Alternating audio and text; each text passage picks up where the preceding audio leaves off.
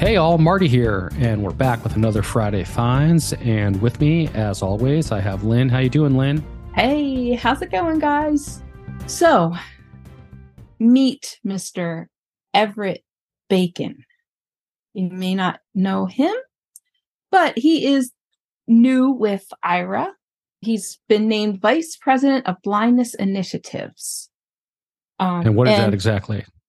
So, of course, we know most of us do know what AIRA is, but for those who don't, um, basically what it does is it provides sighted assistance to a blind person. Say, for example, you dropped a pill on the floor, you need help locating it, you are not sure that two pieces of clothing match, or maybe you think you have a stain on a piece of clothing and you're not really sure, you can actually call up and talk to a real human and they can do all kinds of things. Like they can they will tell you where to point your camera. I've used it sometimes for like if i have a box of say i want to make a, a cookie mix or something and i want real quick help to know how to you know how to actually do it. What's nice about them is that they are bonded. So all the people that work there are bonded. So there's a little bit more safety like if you need to do personal things where you need to use a credit card or a you know a, social security or whatever um, they are trained. So th- there's just a lot of nice things um, and they they've had a little controversy because of some well like everybody else they were raising rates you know raising the um, amount that we had that people have to pay. It's it's a paid service. You get like five minutes for free. And so, you know, it it's a great service if you can afford it, which I really can't. But anyway. And a couple things I will say also right out of the gate that's really cool. First of all, uh, it is an app. You put it on your phone, and then you use the app to contact a person to help you and then the camera on your phone they're able to see through your camera and tell you what you're looking at or what you're trying to look at so that is pretty cool uh, also as Lynn was saying, yeah, there was a little bit of controversy earlier because they were raising their subscription fees and everyone's getting subscriptioned out, as we've talked about here quite a bit. But there is some cool stuff also. For example, they're working with a lot of the airports. And if you're within an airport, if they offer it, which a lot of airports are jumping on board, you can use it for free within the airport if the airport you're in offers it. Also, all Starbucks offer it. So if you're inside a Starbucks, you can use it for free. So there's a lot of places all over that you're able to use the service for free, which is pretty cool. And like Lynn was also saying, you get, I believe, a free five minutes. I think it's every couple of days or something like that. You'd have to check and find out exactly, but they also have other plans that you can get for amount of minutes. So cost, you know, something for, you know, like a 15 minutes and a little bit more for 30 minutes and so on and so on. So, all right, Lynn, sorry. This gentleman, he used to be a sighted guy and he started to lose his sight. He is now blind uh, and he's, you know, being like put into a leadership position, which I think is a great thing. He worked where he kind of gained some leadership skills. And as he lost his sight, um, he started to, you know, realize that he was going blind and uh, he he did have some managerial experience. He was a district um, training store manager for Blockbuster Video, both Dallas and Houston, and so he he really does come with some managerial experience. He successfully managed ten stores with an average operating budget of twenty million dollars. That's pretty good. Yeah, that's a couple um, dollars there.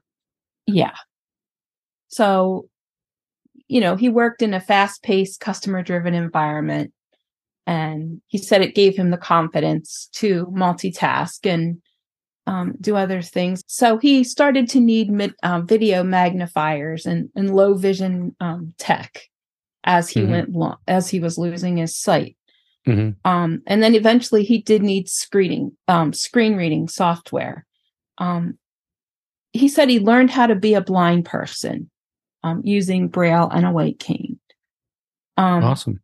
Yeah. He then went on to um, earn a master's degree in vision rehabilitation um, therapy from Western Michigan University. So, you know, he has a CV. He has a pretty good CV. Well, we'll have to see what he does and how things move forward with them and what kind of um, things he can bring to improve and make AIRA different, better in the future moving forward. So we'll see. Last week, we did a story about um, AI chatbots becoming a uh, an option for people who need mental health assistance and can't get it for some reason. And we sort of posed the question, you know, is this possible? Um, is this a good idea? And just um, this morning, there uh, um, was a story in Yahoo. This is Thursday morning that we're recording. Um, there was a story about a chatbot that was supposed to replace a human operated eating disorders hotline. Um, and the the funding ran out for this hotline and they were going to eventually shut it down. So it's the National Eating Disorders Association. And so they they had this um chatbot named Tessa.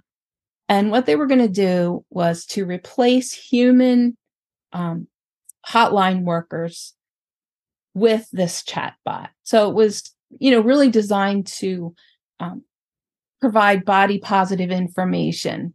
This is an article from Yahoo um, to aid those with eating disorders. But what happened was it sort of got caught giving wrong advice. It was it got caught. There was an Instagram user that reported how the chatbot gave weight loss advice to eating disorder um, sufferers and apparently um it was the they've actually taken down the the bot. Um do we know what the bot said to the person? Um so it's instead of providing advice that could be you know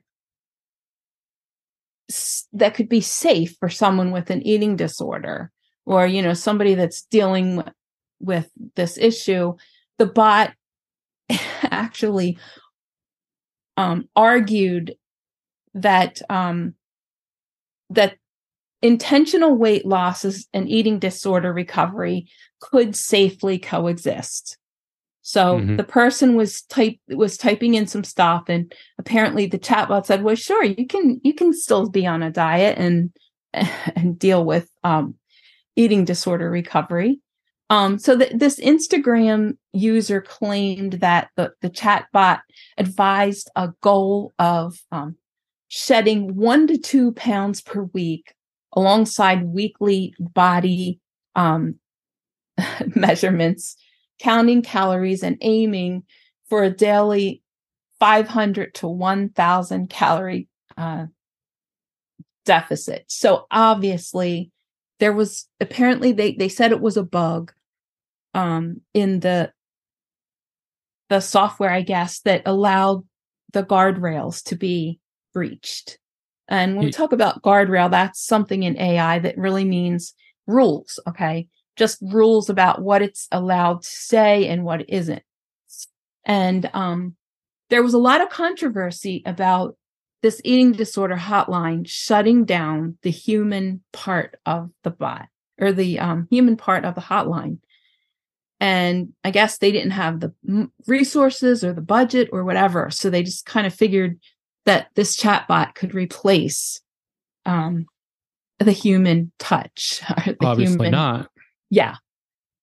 So I it think goes that to show you that you know as cool and as awesome as this technology is, it still has a long way to go without needing a human still there to oversee what this chatbot says or does or the way it acts because it sounds like and this is not the only story like this there's been a ton of other stories out there where the chatbots are just saying weird, inappropriate things for, out Yeah. of left field, you know. So it sounds Right. like eh, there's a long way to go still. Yeah, and the guardrail part of it is is something that they apparently they they said they tested it and they really tested it and they were in the process of phasing out the human part of it.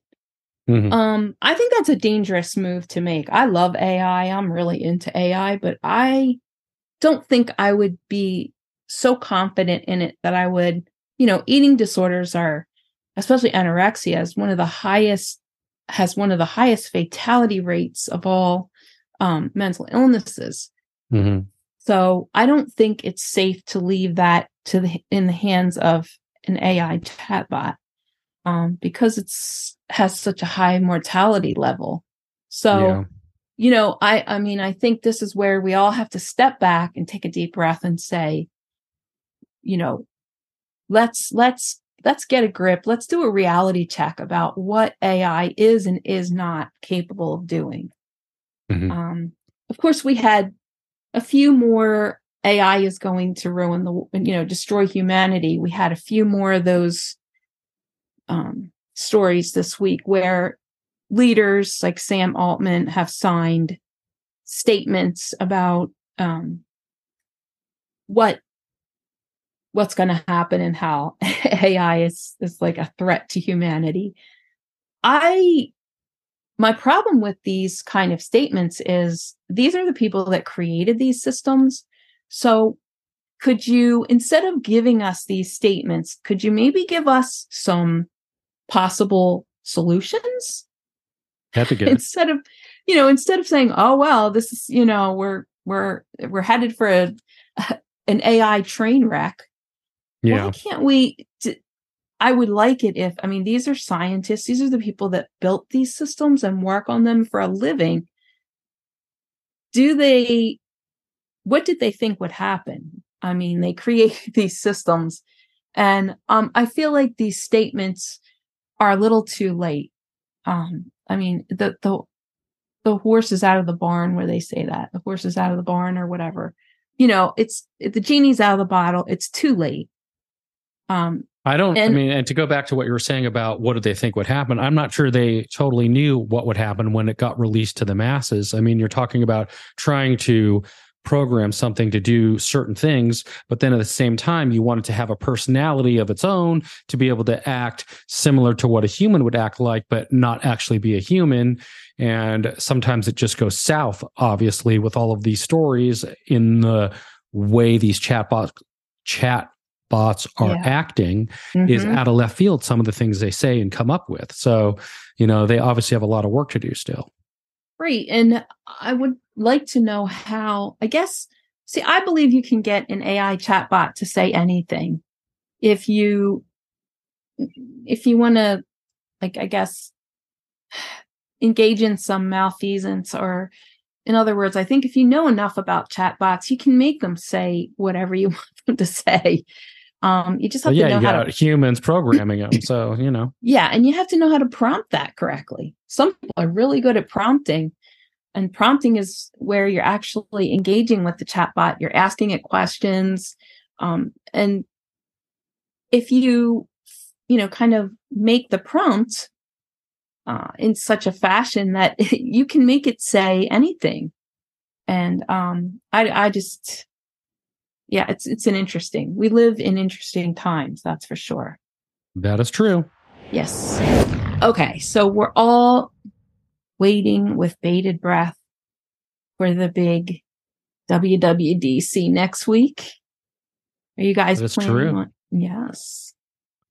Everybody. yeah i'm ex- super excited i mean it's monday so just a couple few days and we're going to be there having the keynote and uh there's so many rumors that it's hard to keep track of everything but I know.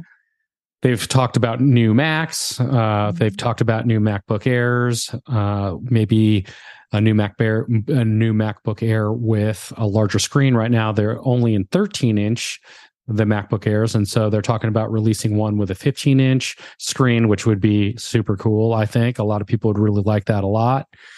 Um, They're talking about coming out with AI or artificial intelligent type goggles, uh, you know, where it's like Mhm. virtual reality. That'll be really Yeah. interesting to see You know, what wonder- that is. is everybody really excited about all these virtual reality things? Um, I mean, I guess people are, but I don't know. It's just yeah, um, I mean, you put on the goggles and it transforms like a whole room, and now you're in a whole nother environment kind of a Mhm. thing. And so, depending on what you want to do, whether it's playing games or being in some kind of an educational environment or whatever, I mean, right. it's kind of endless what you can do with it, you know? Yeah. And I wonder, I guess for blind and visually impaired folks, um, I don't know how much we really benefit from them, but well, I guess we Yeah. could if they if they had like image description type things. Well, the glasses, like um I'm trying to think of the name of the company that does the glasses. Um Yeah, forget. Envision. Envision. Envision. AI. Yeah, they do the glasses. Mhm. Um It's still, and- though, if you're someone who's not sighted at all, if you don't have any vision, you're depending on audio. And so, unless the glasses have some other purpose, I mean, almost, well, I guess if you have the glasses on, there's the camera, and the camera is looking at what's in front of you, and then the audio describes what it is that the camera is looking at to you. So, Yes. So I mean that that certainly is and we've had glasses in the past that do that. In fact, Right. like I said, Envision has glasses. Um and I Mhm. think um there are a couple other companies, but we haven't really seen wide adoption in the blind community. And I'm not exactly sure why. Well, I know cost is an issue. yeah, cost is huge. I mean, they're yeah. super expensive. Right. But wouldn't it be nice? Although uh, every time I wear glasses, ah, they just irritate me. I don't really Yeah. like wearing glasses. I'm not used to it and but um yeah. So Yeah, so we'll have to see. There's lots of really cool stuff coming. So, you know, yeah. I'm excited. Uh, I hope they announce a 15 inch MacBook Air. I think that would be super awesome. Mhm. And uh, there's so many other something things. I can afford. That would be nice. yeah, definitely. you know. Yeah. Well, all of that news is going to hit Monday. So we'll relay Yep. all that stuff once we see what comes out and what they announce. So, Yep. You have to get your beverage of choice and your little snack and sit there and I'm sure that we'll be covering um, you know, on this network we'll be covering yes, we definitely will be. and so you'll have to, you know, we encourage you guys to join us for that. And And one way or another, we will definitely be doing it. We don't have exact details at this point, but we will soon enough. And one way or another, we'll definitely be talking about all the things that happened at the keynote. And the event is all through the week. So there'll be kind of other things coming out all through the week. So, yes. So you have a lot to look forward to. And a lot to be afraid of too if you're afraid of AI. that's true. All right. And on that note, thanks so much, Lynn. We appreciate it. And thank uh, you. and yep. thank everyone for tuning in. I hope you all have a great weekend. yep, everyone doing. have a great weekend and we'll see you next time.